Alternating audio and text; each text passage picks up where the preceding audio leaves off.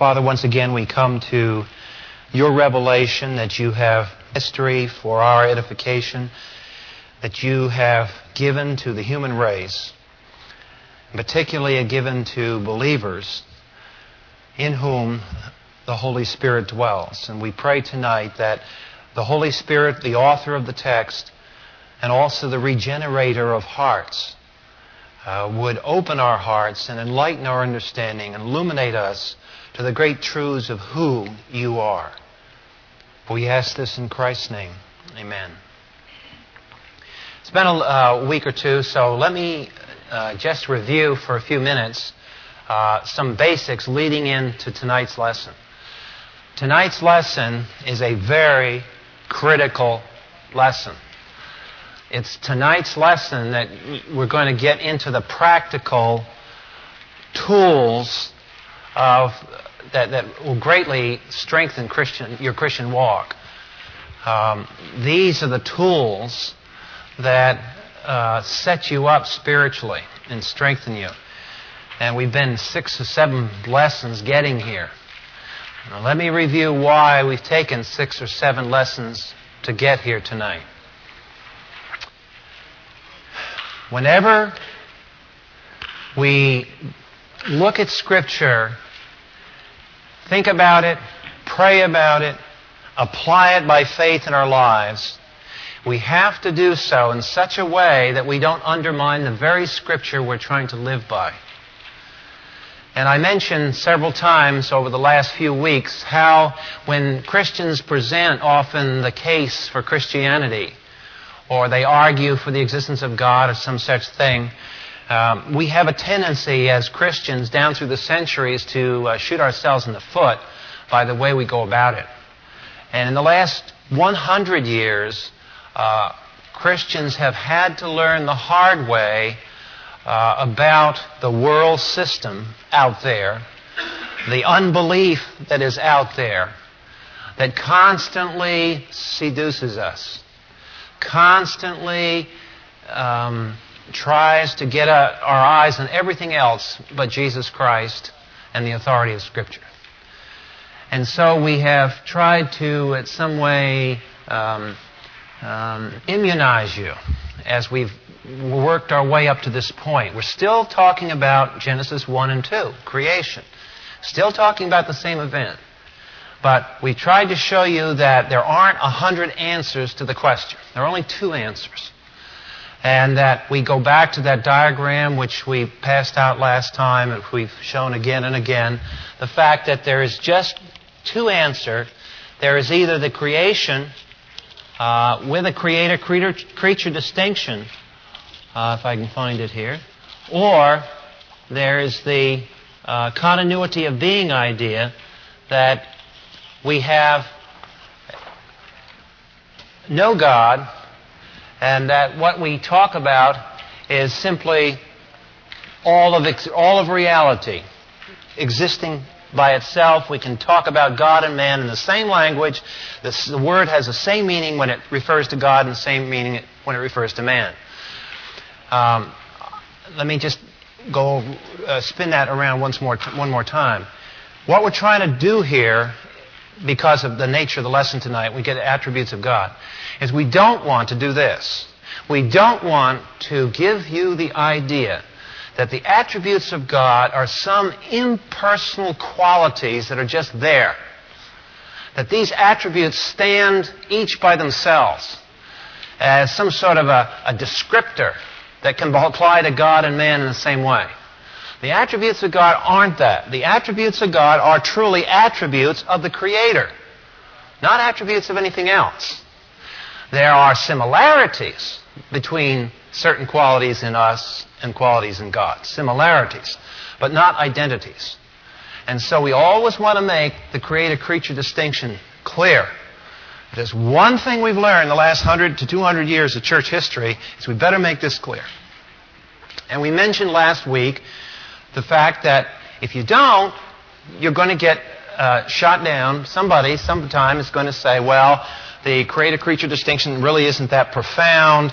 You can say, for example, that the idea of three and the idea of one, that is the idea of number, applies to God in exactly the same way as it applies to the creature.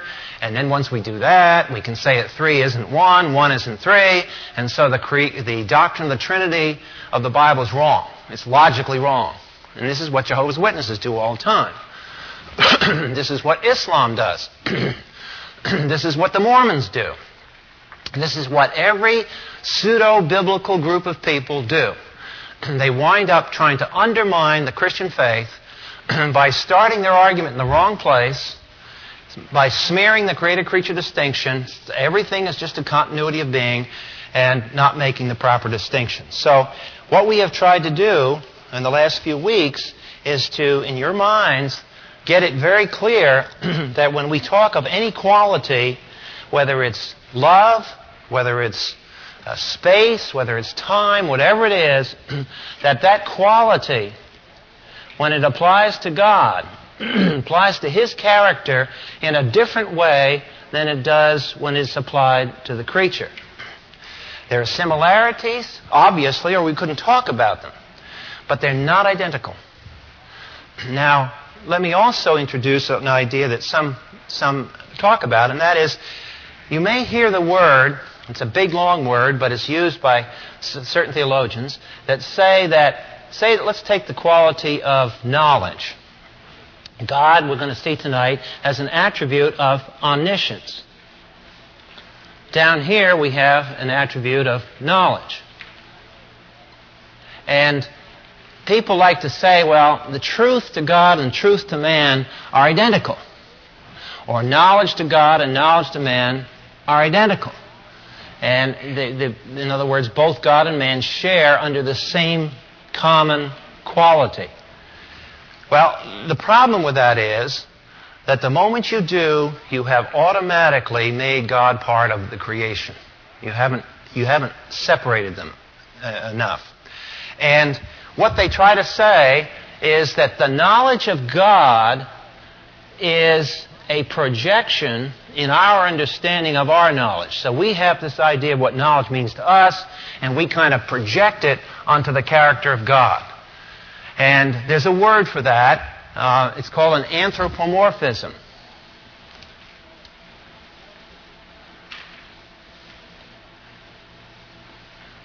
This class may help you finish crossword puzzles. An anthropomorphism. That is, that the quality that is ascribed to God is a form that is analogous to man. Now, that's true, but it'll give you a false lead if you don't turn it around and reverse it immediately. If you just leave it at this point, then somebody can say, well, then really what you're saying is that you don't really know God. What you're saying is that just man's mind projecting a knowledge that we have onto God. And then that cuts you off from knowing God. So what you have to immediately do is to get this two-way conversation going. And so I've coined another word, it's just a gimmick to make this work, and that is a theomorphism. That is, that God has so structured our minds because we're made in His image that our, the stuff we call knowledge is a form of His. So it works both ways. And if you just try it one way, you kill, you destroy the genuine revelation that God can make. God can reveal Himself truly to us because He made us in His image. We are theomorphisms of Him. That's what the word image means that if God were to project himself down to finite levels, uh, finite dimension, he would look like us. That's why we have the form we do. Traditionally, what happens is that Christian theologians say the image of God only applies to the immaterial part of man. Well, it applies to both. Now, we don't have to be Mormons about this. What the Mormons do is they say the Father has a body, the Son has a body, and the Holy Spirit says something, and then we all kind of share the same thing. It's not what we're saying. We're saying there's a correspondence a deep and profound correspondence between not only our immaterial soul, but the way we are physically designed. In some way, this corresponds to the character of God, so that when God says, "My the arm of salvation shall save you," It's not a nonsense term. It means there's in His power, in His omnipotence, in His very being, that when He says, I exercise my strength, that is a very similar thing to what we do when we exercise our strength. And He's built us that way. Otherwise, we couldn't talk together. We could not carry on a historic conversation with the God of the universe if that were not the case. If we weren't theomorphic. So this is the basis for understanding God. This is the basis for knowing Him. And this is also the refutation of the people who say, well, God couldn't reveal Himself and so forth. Well, if you'll turn now in our notes tonight, we probably won't get through all these notes tonight, these attributes, because I want to take them slowly. Page 26, a delightful little excerpt from C.S. Lewis. So if you look at the fourth paragraph from the bottom, uh, you see who and what God is. The second paragraph under that begins with C.S. Lewis. Um, those of you who are young parents or about to be young parents, may I suggest a book series for your children that, that is exquisite, delightful, and you'll have hours of fun. C.S. Lewis's series. They're the Narnia Chronicles. Try to get those. They're, they make them paperback books now, but they used to make them in hardback books. You had to go to order them from England. But The Lion, the Witch, and the Wardrobe is the first one that C.S. Lewis made. They're delightful stories, and you'll see Christian doctrine embedded in these stories. And C.S. Lewis was a master at doing this. And when asked why he did this, he had a very simple answer to why he wrote children's stories. He says, because adults are too defensive. He says, I always write, I, I write the children's story to come around and hit with what looks like an entertaining story, find that adults love them, and because they look upon them as children's stories, so they let their defenses down and they suck it up. And once they sucked it up, all of a sudden they realize, whoops, there's some heavy Christian doctrine in these things. Well, the God picture, the Christ figure of all the Narnia Chronicles is a great lion called Aslan. And he has these neat conversations, and this is one of my favorite ones from The Lion, the Witch, and the Wardrobe. The little girl Lucy is, is, hears from the animals in Narnia that there's this big, big, powerful lion coming. And the lion is going to change the land because the land is a land of winter without Christmas. The land has been cursed by a witch. And the only hope the people have in this land is a visit from Aslan. So Aslan's going to come and make things better. But the more she hears about all these animals looking forward to the coming of Aslan, the more little kind of spooky she gets because of the way they talk about him. So that's why I say when Lucy became aware she might meet the Christ figure, she worriedly asked Mr. Beaver whether he was safe. This is a classic C.S. Lewisism. Safe? said Mr. Beaver. Who said anything about safe? Of course he isn't safe. But he's good, and he's the king. Now, in those three sentences, Lewis did a phenomenal thing. Let's diagram what he's doing there, just so we catch it. Lewis is dealing with exactly what we're dealing with. What he is trying to do is to say that you cannot have a situation of God, man, in this case Aslan, and Mr. Beaver and Lucy down here, you can't have them sharing some understanding so that once man understands this, whatever it is, it boxes God in and we got God under control. God is never brought under our control. Never. And that's what Lewis is protecting it. Aslan is not safe. What would Lucy mean by safe? It means that there's a, he's got a, he's on a leash. You know, I can kind of walk up to him and just in case he bites, there's a restraint on Aslan. And what the beaver is saying is, no, sorry, Lucy. There are no restraints on God. So he is not safe. He's not safe. All idols are safe. But the God of the Scripture is never safe because we have no control over his power. We have no way to contravene his sovereign decrees. And we have no higher court of appeal of right and wrong other than his character. He is not a safe God. So our security rests not in a safety net that we construct. Your security as a believer doesn't depend on some great knowledge that we have that prevents God from doing something unpredictable. What does your security depend on? What does my security depend on? A relationship with God. It depends upon His goodness, His graciousness, and His love, and His omnipotence, all rolled together, but it certainly does not depend on Him fitting into a little box that we have created so that we can whew, uh, heave a sigh of relief and know that at least here we're protected. There is no place that we're ever protected from God. The protection comes because of who and what He is. The protection does not come because of some external constraint upon God. So that's the point. Aslan is not safe, but he is good. Tremendous, there's a, there's a ground shift here in that whole point.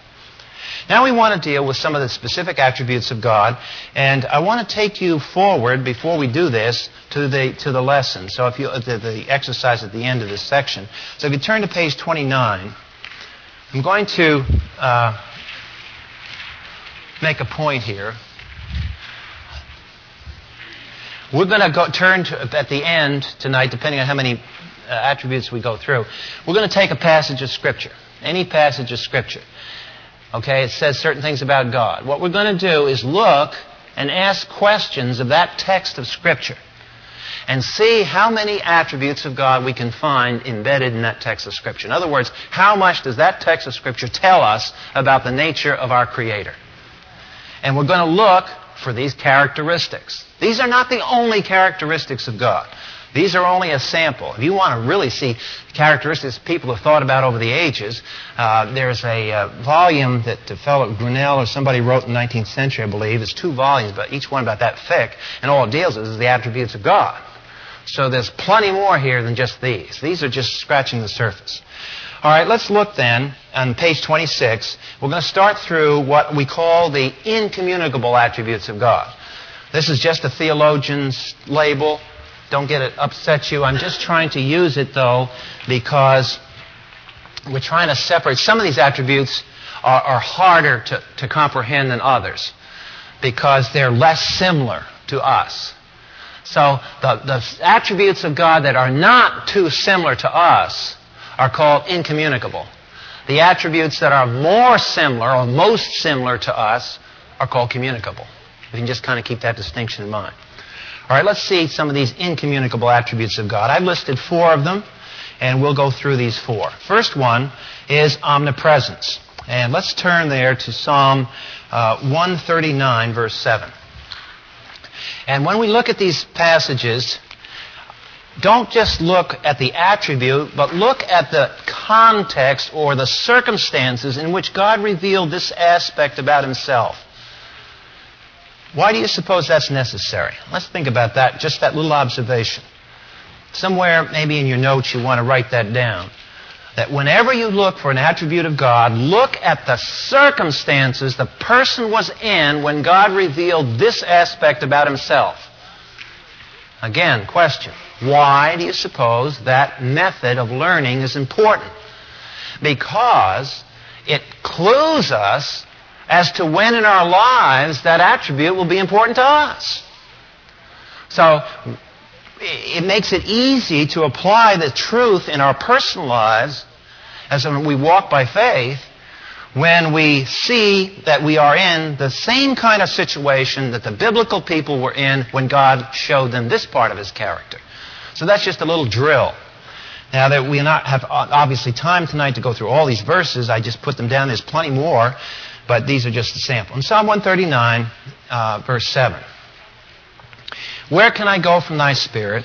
And where can I flee from thy presence? If I ascend to heaven, thou art there.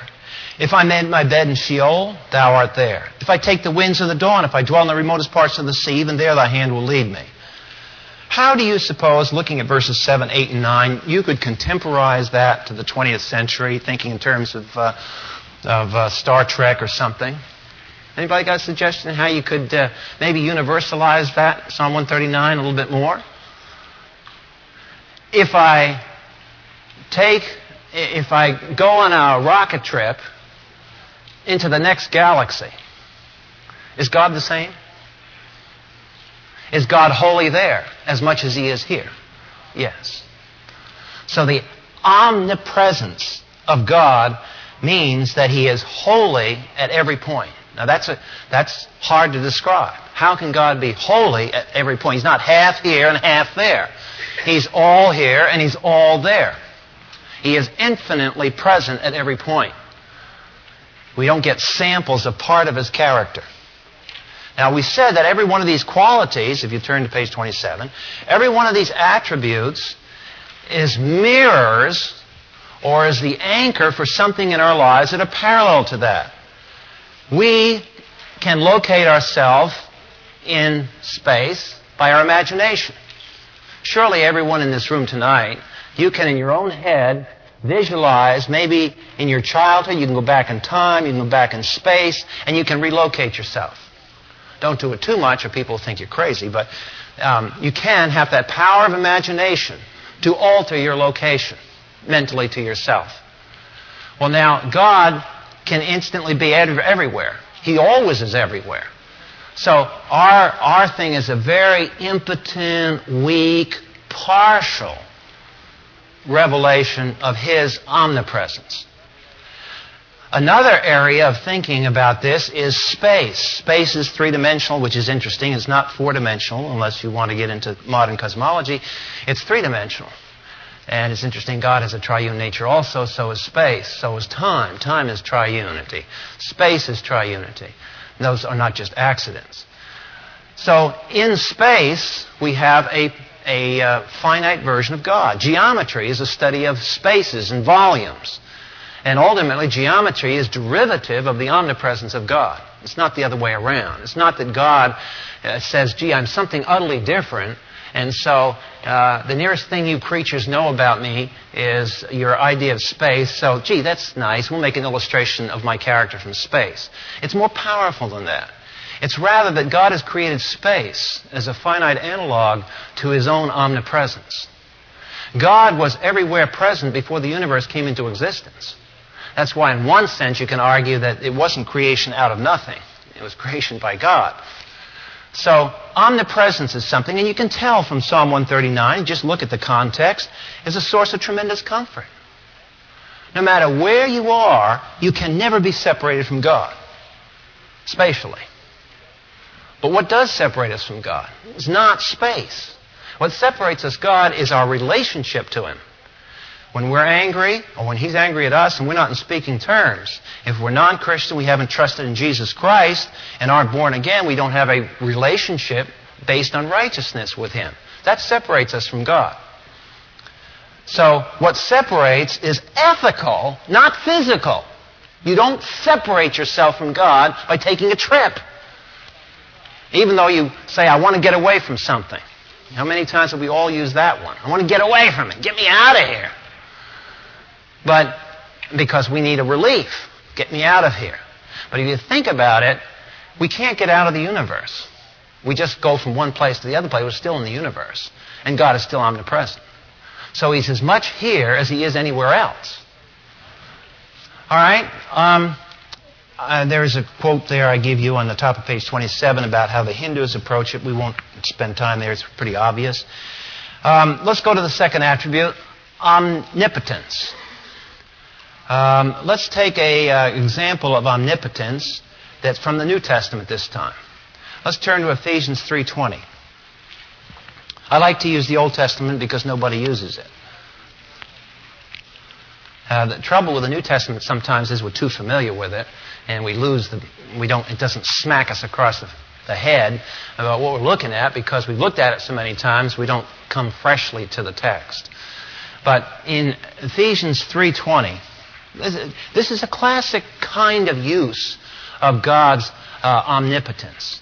Paul is showing us because he knows God is a God who is all powerful, that makes Paul deal with his life and his circumstances a certain way. And here's an example of it. Here's, he's praying. And he says, Now to him who is able to do exceedingly abundantly, above all that we ask or think, according to the power that works within us, to him be glory and honor and so forth. Now there's complications there because the omnipotence is dealing with the indwelling Holy Spirit. We won't get into that. That's all heavy details of the New Testament. All we're looking at verse 20 right now is look at what it says. He is able to do exceedingly abundantly beyond all that we could ever ask or think. That is omnipotence. All right, let's think about how omnipotence is made in some analogy with something around us. Omnipotence is the archetype of energy. What we call energy is a finite version of God's omnipotence. In science, you learn there's such a thing as a conservation of energy. Energy is neither created, destroyed, changes form. First law of thermodynamics. But God's energy is not limited. See, it's like our concept of energy, but yet it's also different. Here's another way of putting it God doesn't get tired. No fatigue. God does not have fatigue because he is boundlessly energetic.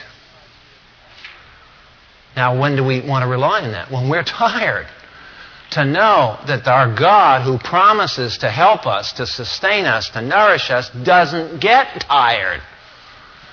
So when we're exhausted, to be able to cast ourselves at His feet and say, Thank you, God, that you don't get tired, that you are energetic, that you are always full and brimful of energy. Not that we're going to be, but He is. And the important point is, is that because He is, now He is able to do what we ask, beyond anything we ask or think. He is able to carry out his promises. If he weren't omnipotent, look at it this way. Could we trust him? Uh, would you dare trust him with a finite God? No.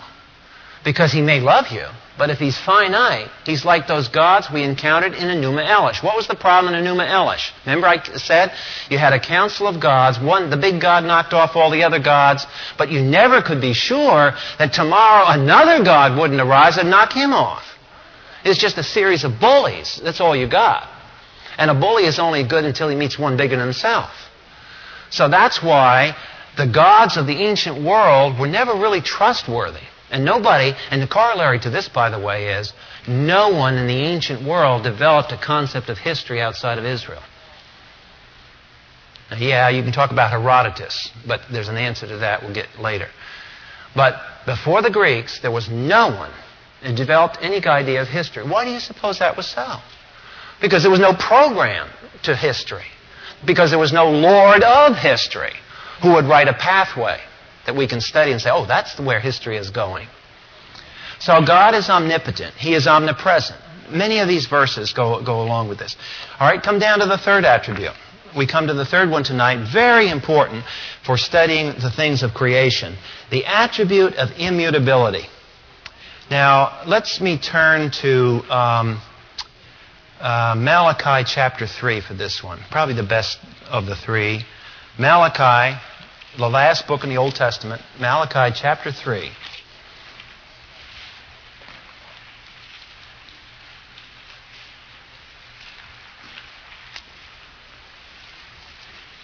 Here again, rule, principle. When you study the attributes of God in a text of Scripture, look at the context always. What were the circumstances that were going on there? What why did God reveal this attribute and not another kind of attribute? What was it about the circumstances that to be blessed, to be benefited by this act of revelation, the believers were given this side of the character of God rather than that side? Why in this situation would he, uh, would he, would he reveal himself this way? Now, the attribute of immutability means God is perfectly stable. Now, notice what I did not say. I did not say that God is like a Greek statue who never moves. I did not say that God has this sort of Eastern religious uh, nirvana, undisturbed motive, and he never gets emotional. Didn't say any of that, because the Bible doesn't say that. You, if you define immutability the wrong way, you've got a problem with the Scriptures. Why is that? Because you can look at texts like Genesis chapter 6. God says, I repent that I ever made man.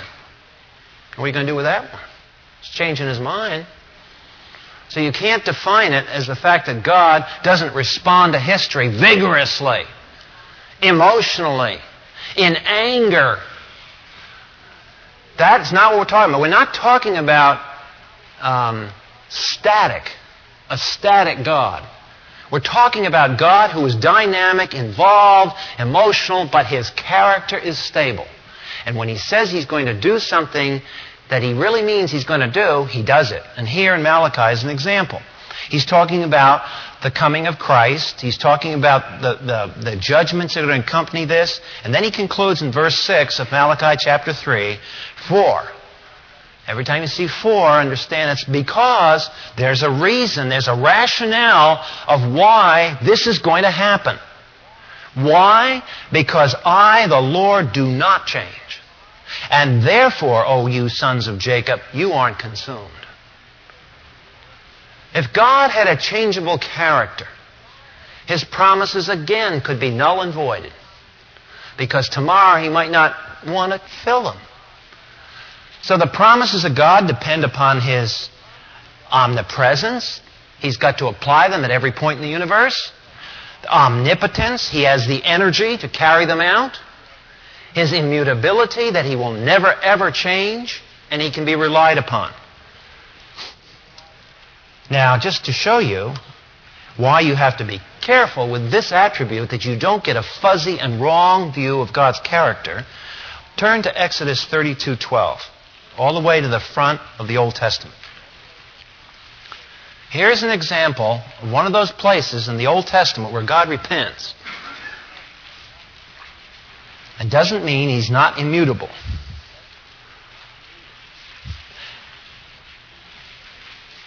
Exodus 32, 12. Verse, this, you, you, if you get to chapter 32 now, just kind of look at the context. Verse 11. Moses entreated the Lord as God. God is ticked off right at this point. God is angry. God is angry here. And notice what he has just got through, verse 10, saying, Let me alone, that my anger may burn against them, and I will destroy them, and I'll make you of you a great nation. Now here's one of the great acts of history. Moses.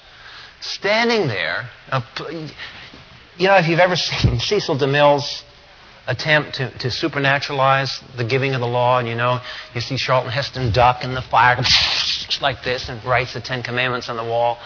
Just think about that and what you do. If you were in this situation and you have this awesome God talking to you, and he booms down to you, I've seen this people. I am angry. Get out of my way. I'm going to let them have it. Can you imagine the audacity to stand up to this fiery God and say no? Now that's Moses. It's in a, fantastic chapter of history. I mean, somebody really wants to have high drama. Here's a scene that could be uh, dramatized and tremendous, just lacking, uh, just all you need is imagination as an actor or actress to do this. And Moses argues with him and he says in verse 11, he entreated the Lord his God and said, O Lord, why does your anger burn against your people whom you have brought out from the land of Egypt with great power and a mighty hand? Why should the Egyptians speak? See, now Moses is constructing an argument in his prayer. You know, Moses didn't say, well, Lord, whatever you want to do. That's not the kind of prayer that you see here. There's bargaining that's going on. That's why people say, you know, Jews make good business people because they've been bargaining with God for so many centuries. They can easily bargain with anybody else. And here Moses is bargaining with God and he's saying, God, there's a reason why you shouldn't do this. Your honor. Now this is really clever. He says, if you go ahead and do what you're threatening to do, what about your glory? What are the Egyptians going to say? And then in, look at the end of verse 12. Turn from thy burning anger and change your mind or repent about doing harm to the people. Remember Isaac, uh, Abraham, Isaac, and Israel. He remembers the covenant. And so in verse 14, what do you read? So, what does it say? So, the Lord repented or the Lord changed his mind. Now, see, you've got to protect when you start talking about God as immutable, you've got to allow for these passages. So, however you talk about immutability, you're not erasing the fact that he interacts with history. And that what you have here is one awesome revelation of prayer.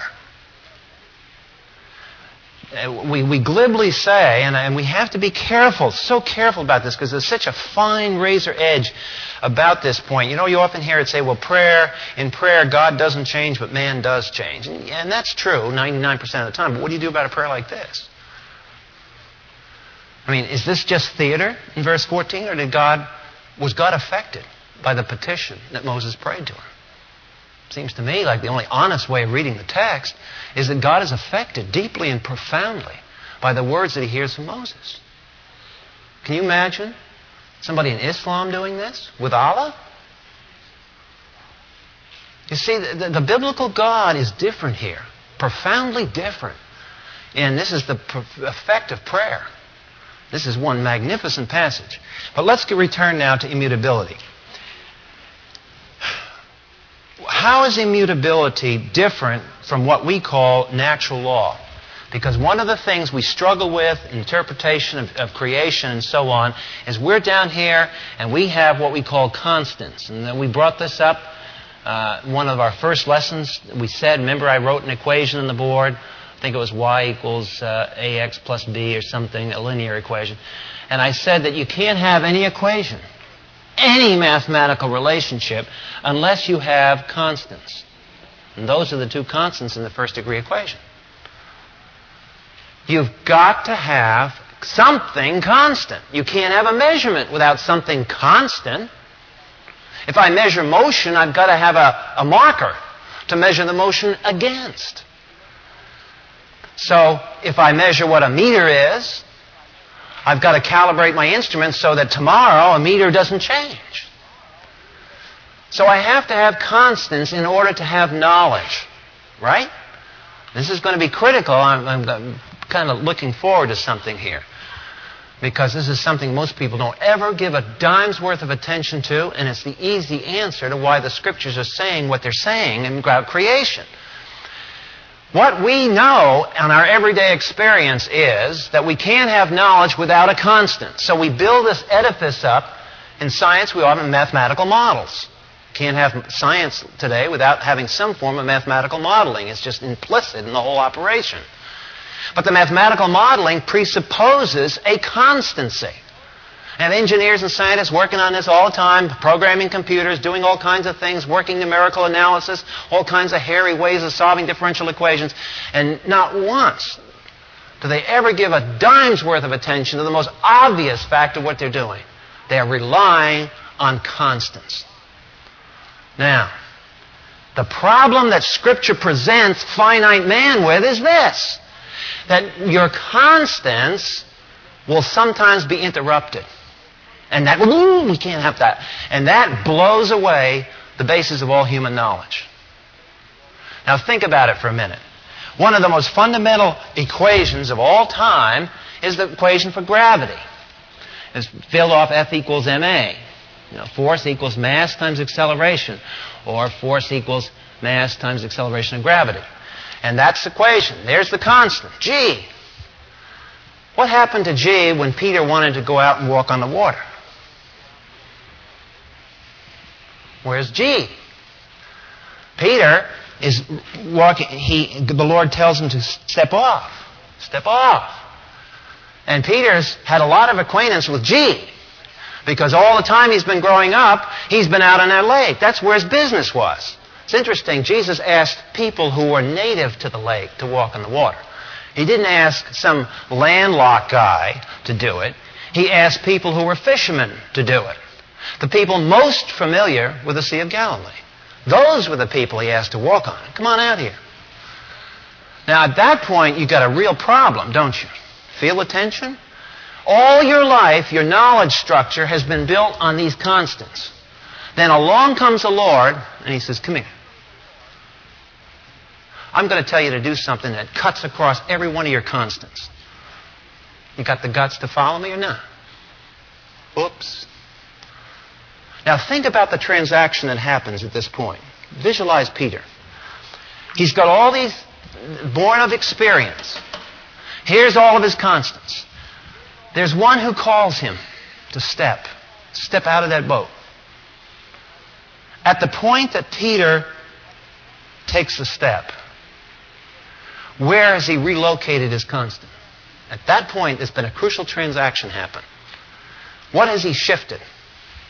He has shifted to trusting the Lord as more constant than his constants.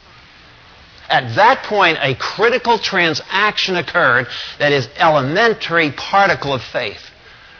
That there's a giving away of finite uh, baggage. And all of a sudden, you cast yourself into the hands of God. That's what that's all about. It's to break down the confidence of finite man in his own finite production and transfer his faith onto the character of God. And that's what promises are in Scripture.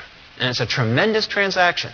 And as long as you believe that as an autonomous being, that the constant must be under your control, you will never, ever step out of the boat. You cannot step out of that boat without trusting the immutability of God as being more constant than your constants. That He is more stable than your elements of stability. That He is the archetype of really true stability. Okay, that's immutability. And notice something else that I mentioned. It's personal. It's not some sort of a constant in the physical sense. It's a constant of character. All right, let's go on to the last of the incommunicable attributes on page 27. The attribute of eternality. I want to take you to John chapter 8 for a minute.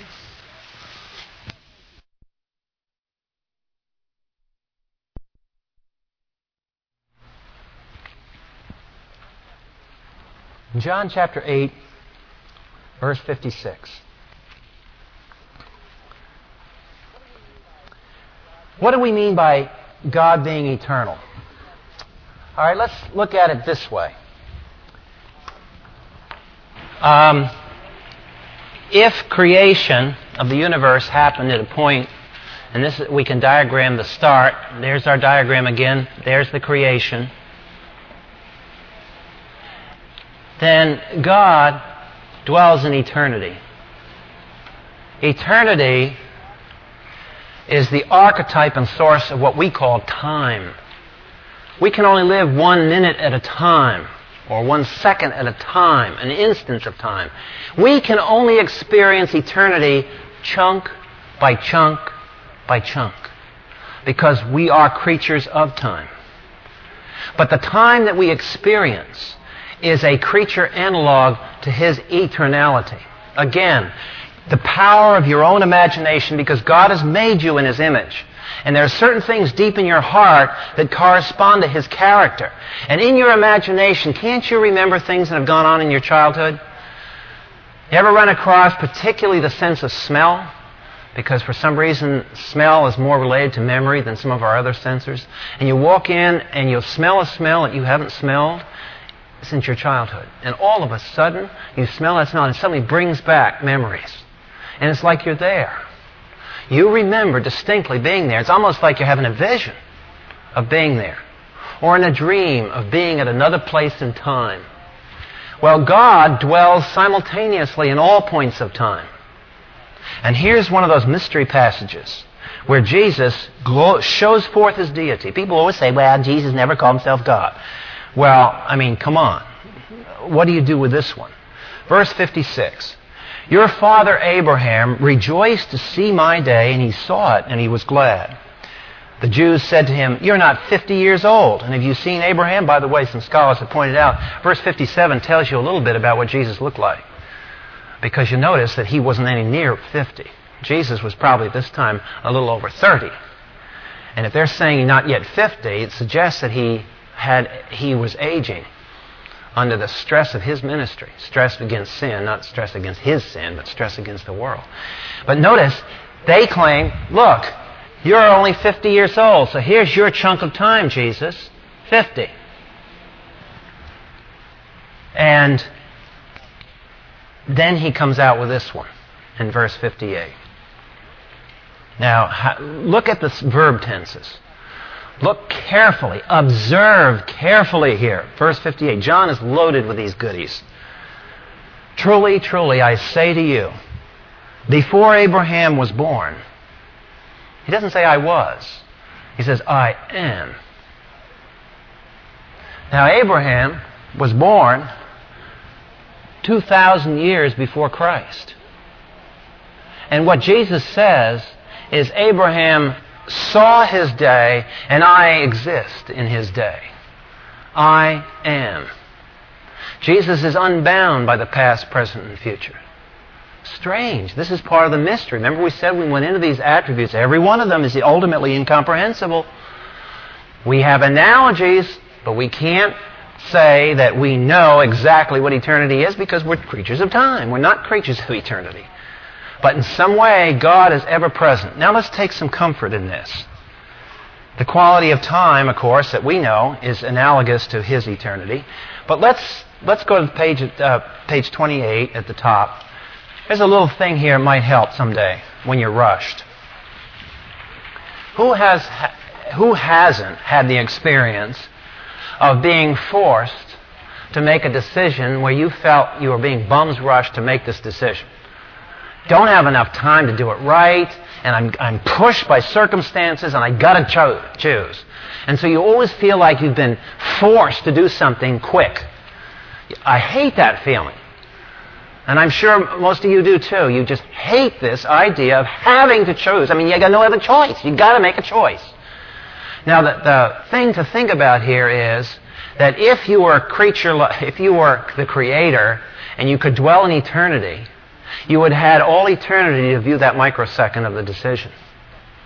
In other words, if you took, you know, this time lapse, uh, not time lapse photography, but the other kind where you stretch things out in slow motion, uh, if you dwelled outside of time, you wouldn't be trapped by time into rushing from moment to moment.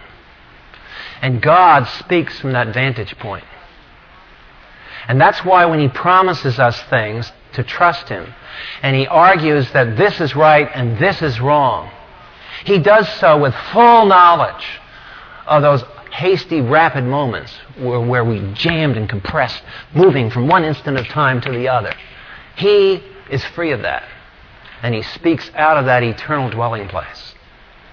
That's why the Bible says he dwells in eternity. He's not rushed. All right, let's pass on now to the communicable attributes. We're going to look, um, we'll try to take two more tonight on page 28, and we'll finish the rest of them uh, next, next week. The one probably that's given more people more trouble over the history of the church than anyone else is sovereignty. And if you look carefully at um, the way I've, uh, I'd like to just read what I put there in verse tw- on, uh, on page 28, uh, paragraph 5.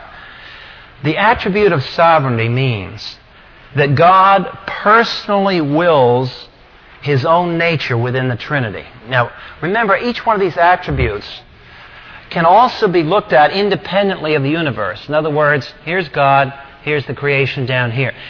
We have already studied that he's omnipotent, that he's omnipresent, that he's immutable, he's eternal, and now we're looking at the fact that he's sovereign. But these attributes have to be exercised and exercisable without the universe. Think about this for a minute.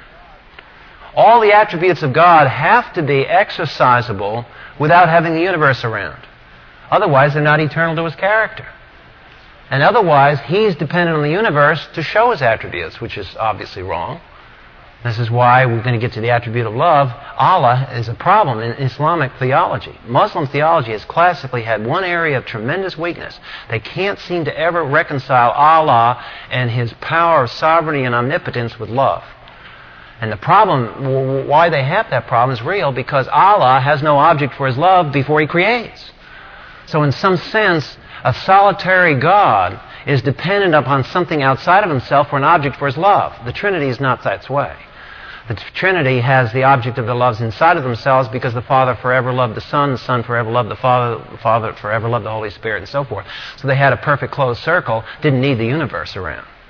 And that's not true of a solitary God. So that's one of those features of the Christian faith that we always feel like we have to apologize for because we believe somehow God is three and God is one. It's precisely those features that make our faith true. It's precisely the denial of those features that get you in trouble. So here, when we're talking about God as sovereign, it doesn't just mean that He's sovereign over the universe. It means that He always willed what He willed from eternity. He willed His own nature. His self-will is at once necessary because of His nature. It is also free because it is undetermined by anything outside of Himself. So please notice that sentence. It is necessary and it is free. It is necessary because He is a willing God. He is a God who exercises sovereignty. That's part of his nature. He wouldn't be God if he wasn't sovereign. But he's also free because it's not determined by anything outside of himself. Why is that important? Let me go back now. This is why I spent five or six weeks getting here. Remember in Enuma Elish? Remember we had that, we went through that whole thing, and remember I made a big deal about the council of the gods? Remember I said, gee, look at those gods, they're knocking one each other off and, and so on. And, and then suddenly, I remember I, I mentioned there was a strange part in the text that said about the tablets of destiny. And in those myths, the gods, in order to be the top guy on the block, he had to find the tablets of destiny. And the God who had the tablets of destiny was the guy that was leading. And then later on, and the Greeks come along and they develop the concept of fate. And I kept saying back then, weeks ago, I said, be careful, watch it here. Because the pagan mind, because it doesn't have a sovereign God, has got to come up with something to replace it. So what does this pagan mind and the fleshly mind come up with to replace sovereignty? It replaces it with either fate or chance. Both those are concepts. They look opposite, but they're all sovereignty substitutes. And they have to be there. We'll see that when we get into idolatry. These attributes we're going over, folks, are not options. The most gross unbeliever relies on these attributes in rebellion, and he relocates them. But he has them. Can't have knowledge without immutability. Got to have energy. You've got to have space. And in sovereignty, you've got to have choice. Now let me show you one of the hard passages of Scripture. Proverbs 16:4. Because when we look at these attributes, again, we could spend, you know, you could spend a lifetime on just looking at one of these things. But they're, they're ultimately all incomprehensible. That's why the Bible says, My ways are not your ways, neither your thoughts my thoughts. But in Proverbs 16:4, notice this. It's unavoidable. It is a frank confession and however we deal with the problem of evil, which is coming up when we deal with the event of the fall in the, spring in the springtime, Proverbs 16:4, the Lord has made everything for its own purpose, even the wicked for the day of evil. It's not Bible, it doesn't mince words. The Bible never compromises at this point. Is God in the sense that He created the universe? The universe has a big fall in it, has a guy called Satan in it. Is that just an accident? Or is the universe here by design? It's here by design. That creates problems. Yes, I know that. Every Christian knows that. But you don't solve the problem by denying it. You've got to, however we st- deal with that, we have to deal with it not so as to destroy the sovereignty of God over all things. He works all things after the counsel of His will. We have to protect human responsibility, yes. But we can't do so as some people have tried to do and make man and God together as a sort of team that rule history. History is not run by a committee, it's run by a Lord. Now, what in our everyday experience corresponds to sovereignty when we choose? last part in that paragraph I wrote, um, our experience of causation in everyday processes, something like his sovereignty, except his causation is personal, not some impersonal process. In other words, we think of chemical processes, physical processes. Those are nice, but they don't really approximate too well his sovereignty because they're not personal. Our experience of authoritatively convincing someone else to do something is probably closer to his quality of sovereignty. But, caution. His sovereignty is not identical to the kind of necessity we observe in creature cause effect. It cannot be modeled by a notion of physical law or robotic system or any other determinism. Impersonal determinism is the only way the pagan mind can picture total control because it excludes in principle an infinite personal creator. In other words, when people seek to imagine in their heads, how does this work out, they always want to invent a machine to do it. Because it's only the machine where you can see total control. We don't know what it is to be a person in total control because we're not in total control. So our images are, lacking at this point. All we have is the Word of God that says that I work all things after the counsel of my will. And it may be a grand chess game. And there may be move, counter move, a counter to the counter move, a counter to the counter to the counter move. All that goes on in history. But in the end, God's will shall prevail. And that's the kind of God we have with whom we have to deal. Finally, uh, we come to the last one, which we probably shouldn't get to the attribute of holiness. If, we'll deal with that uh, next time, the attribute of love in the next page, and omniscience. But these attributes you want to uh, go at in a passage. Let's conclude tonight by taking a psalm. Uh, let's take a psalm at random. Um, let's go down, say, take, um, oh, Psalm 16 here's just a way to do that exercise. And I, I really encourage you to do that because uh, of just the training experience in looking for this in Scripture. This is a way you can have of feeding yourself from the text. Just look at uh, the first few verses of Psalm 16. We don't have time to do anything more than that. Preserve me, O God, for I take refuge in thee. I said to the Lord, Thou art my Lord. I have no good beside thee. As for the saints who are in the earth, they are the majestic ones in whom all my delight. The sorrows of those who have bartered for another God be multiplied. And so forth and so on. Now, just look at that passage. See if you can spot, just observe, just to yourself, what, does, what things does that tell you about God? Can you see any of the attributes in there? Unfortunately, there's some there we didn't cover tonight. But just look at, at, at uh, the first one if there's not one stated, there's one implied. Okay? So sometimes God's attributes are stated clearly, and others you have to look at it. And if, he, if you said, Preserve me, O God, for I take refuge in thee, can't you see there's a couple of attributes there that he's relying on? When he says, Preserve me, O God, would it do any good for him to make that prayer to a God that was less than omnipotent? So isn't omnipotence that God is able to do that assumed by that prayer request? So isn't his prayer grounded on a faith in the omnipotence of God? For I take refuge in thee. You are my Lord. The word Lord speaks of a master and a sovereign. God is in control of the circumstances. So this is just a device to help squeeze out the truth from the text of Scripture when you read it.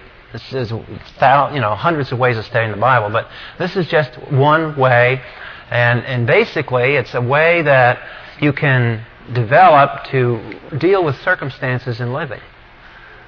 Because if you can see what the Bible tells us about our God, and just remember some of these attributes, just a few of them, you could really go into any situation in life and reflect upon just one or two of these attributes to calm your soul down. Calm down your spirit to relax in the middle of the situation and just to be able to get your spiritual focus in gear. To just think about what do I know about my God in this situation. All right, well, next week we'll continue with that, and you should have the, hand, the handout that follows, which is the handout on idolatry, because we're going to show that what idolatry is. We always have a tendency to get into that, which is denial of these attributes or relocating them. Father, we thank you for our time tonight, and we thank you for who you are, that you delight in showing yourself powerful and majestic. And may we delight as those who have been redeemed through Christ. We seek to know you better. And may we reflect your character to those around us in how we live. In Christ's name, amen. Um, we'll just uh, throw it open here for some discussion or questions that you might have things I didn't clarify, I'd like to uh, uh, have an opportunity to do that. So, um, um, does anyone have any, any kind of questions or uh, observations about what we talked about tonight? Yes. Uh, good question, George. But let me. Uh, the question is, how is our knowledge a subset of God's knowledge? Is a very, very important question, and it's that question uh, that lies at the heart of a lot of apologetic difficulties. Also lies at the whole problem of, of modern science and the Christian faith. And I'd like to handle that under omniscience. Okay. The only reason I asked was because it seems like the only Okay, yeah. What, what we're talking about is that anthropomorphic line or the theomorphic line.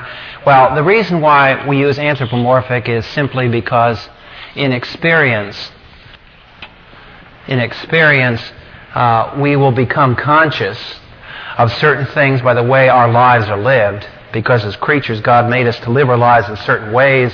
So we have certain experiences, and then these experiences we think about and we meditate and reflect, and actually they become revelations of God's character. But we have, that's why I say the, the main one is the theomorphism, because if those experiences aren't designed into history, then they're not going to reveal God. It's just that psychologically we become aware of God because of our experiences with this, our experiences with that. I mean, how we become experienced with God's omnipotence only when we get experience with our lack of it?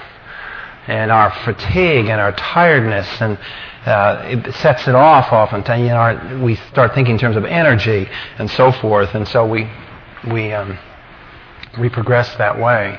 But but one is analogous to the other, and that's probably the safest way of saying it. Folks, that when we talk about the attributes of God, I can't emphasize this enough. Please be careful not to absolutize these attributes into qualities that are distinct from God. We are always, when we talk about sovereignty, when we talk about omnipotence, when we talk about omnipresence, discipline yourself to use these perhaps as adjectives and not nouns because uh, maybe that's a safer way of dealing with it. Because if you think of it as an adjective, an adjective has to modify a noun, so that if you say sovereign, you think of the sovereign one, because the word sovereign is the adjective and it has to modify a noun. And it kind of protects your mind against abstracting these qualities and making them like they're some sort of a, you know, this is a little H2O over here and this is NaCl over here and we combine them and we get God. That's not what we want to do. These are not qualities that can be abstracted away from God. They're personal qualities. They're not ideals. That's where a philosophy of idealism is wrong because it has has uh, idealized these qualities. Like if you, you know, first thing you get in college usually in a humanities class, you always have to go read through Plato. And first thing you know, you get in the middle of Plato's Republic, and now we're talking about the quality of the good. G, capital G, O O D. Well, hold it. There is no quality of the good. There's only a good God who's the creator of all, from which we get our derivative idea of good. Plato, uh, in, his, in his dialogues at one point, I forgot the book of Plato, there's a very famous exchange that goes on. It goes somewhat like this Plato asks the question Is something good because God says it is? Or, God does it? Or is God good because he adheres to the ideal of goodness? And of course, Plato argued that something is good because it, God, the gods and men both submit to this abstract quality.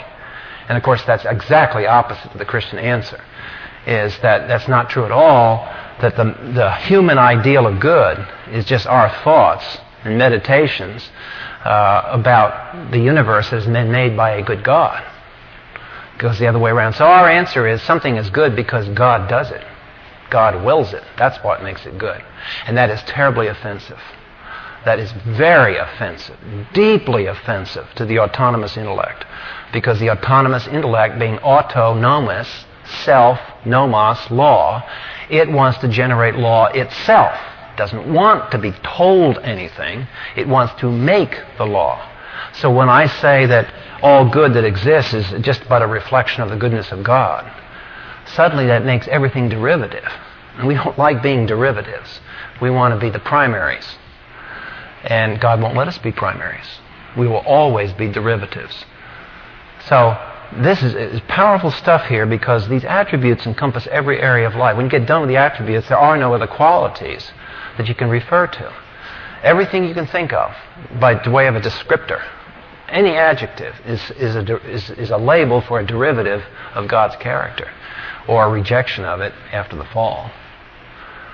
So these are, these are uh, critical items in God. But most of all, they're useful to quiet your soul in a time of crisis, of just going back to a, a safe haven, to get away from all the noise, confusion, chaos, to just kind of come down and, and just concentrate. God you know, is sovereign. He works all things after the counsel of His will. And then you have all these noises in your soul. I mean, uh, have you ever had the experience of going to prayer and realizing how noisy your head is?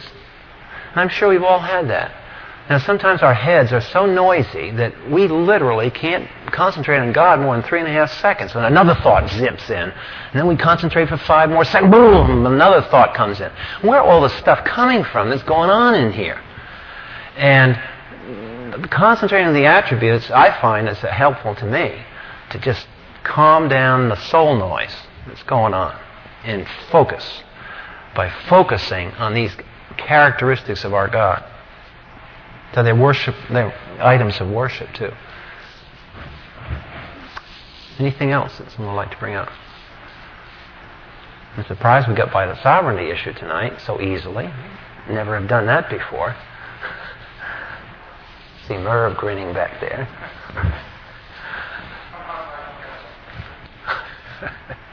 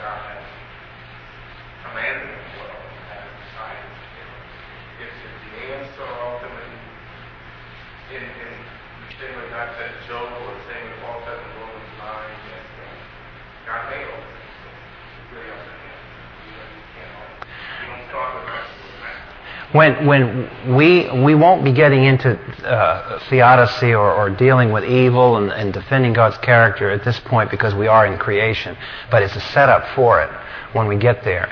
And what you see when God Himself defends Himself, you know, like the Job passage. Remember the evening we went through Job, and God comes to Job, and Job's got the problem. I mean, man, this guy's got creamed. And isn't it striking that God doesn't offer an argument in his defense? Ultimately, what he does, he keeps probing with question after question after question after question until Job finally is just taken in by the character of God. Why does God do that? We don't know. But all I can preface it by saying is that this is again a place where you have to ultimately go back to trusting his character. And one of the reasons why, and, and, one of the things I hope to, as we go through this course more and more, is to convince all of you that the Bible is a very rational structure to it. There's, every piece counts. Every piece falls together. There's not pieces of the Bible against other pieces of the Bible, sort of a heterogeneous mass of marbles. The Bible fits very well together. And one of the central core truths of the Christian faith over against Islam or over against some other religion is that in Christianity, what does God do that He doesn't do in any other religion? What is the central feature of the Christian faith that is absent in Judaism, it is absent in Islam, It is absent in all the Eastern religions, because they don't even have a creator anyway. But even in these pseudo biblical religions, God never incarnates himself and comes into contact himself with evil. Not the way Jesus, God incarnates himself in Jesus Christ and takes sin upon himself on the cross. See, this protects us about if we question, you know, when something horrible happens in our lives. Um, innately, we know God's sovereign. Why do men curse God? Think about it. You know people who have been in horrible things. A, a child uh, dies, a horrible death, or a birth defect, or something happens, a tragedy in a house. And what do people rail against? They don't rail against Baal.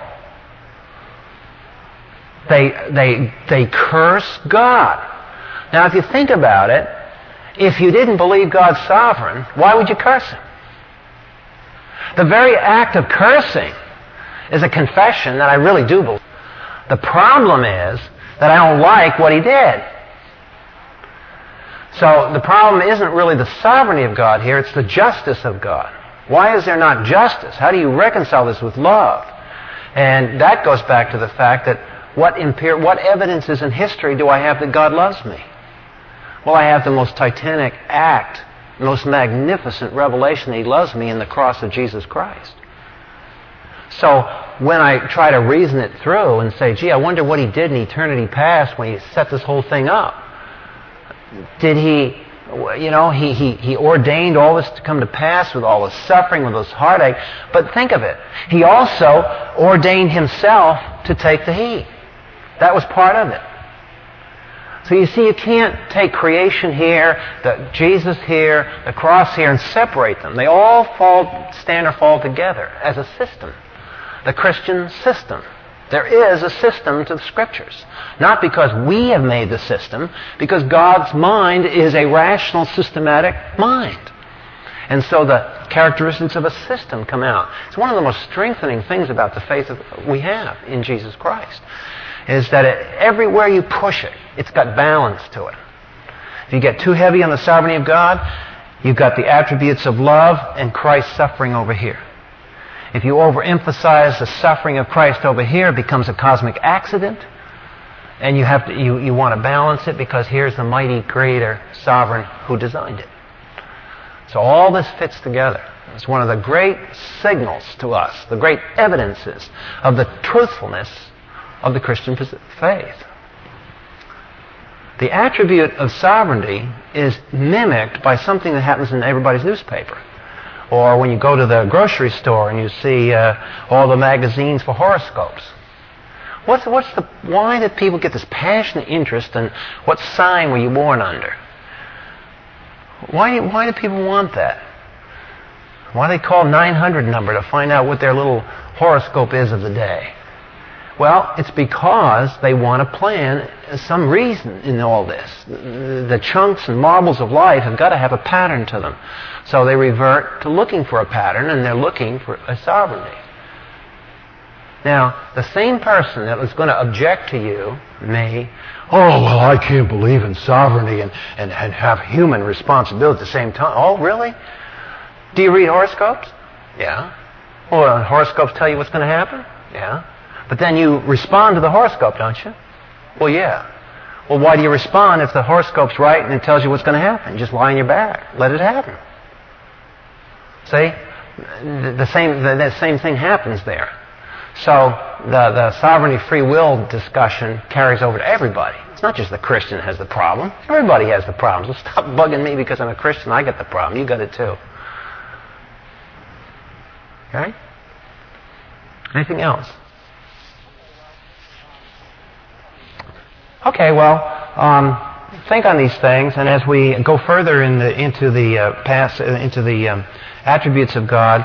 Uh, next time I'll try to go through those. If you will, though, look at that exercise. I can't uh, encourage you enough on page 29, the bottom there, uh, of just trying it for yourself.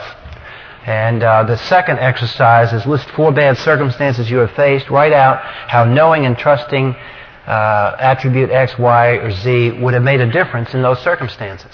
Okay? That's just a, a little discipline of just an elementary, simple exercise to grab hold of this. The power of what we're talking about here. This is very powerful material. Very powerful. Because this is it's the backbone of how God reveals himself. So okay.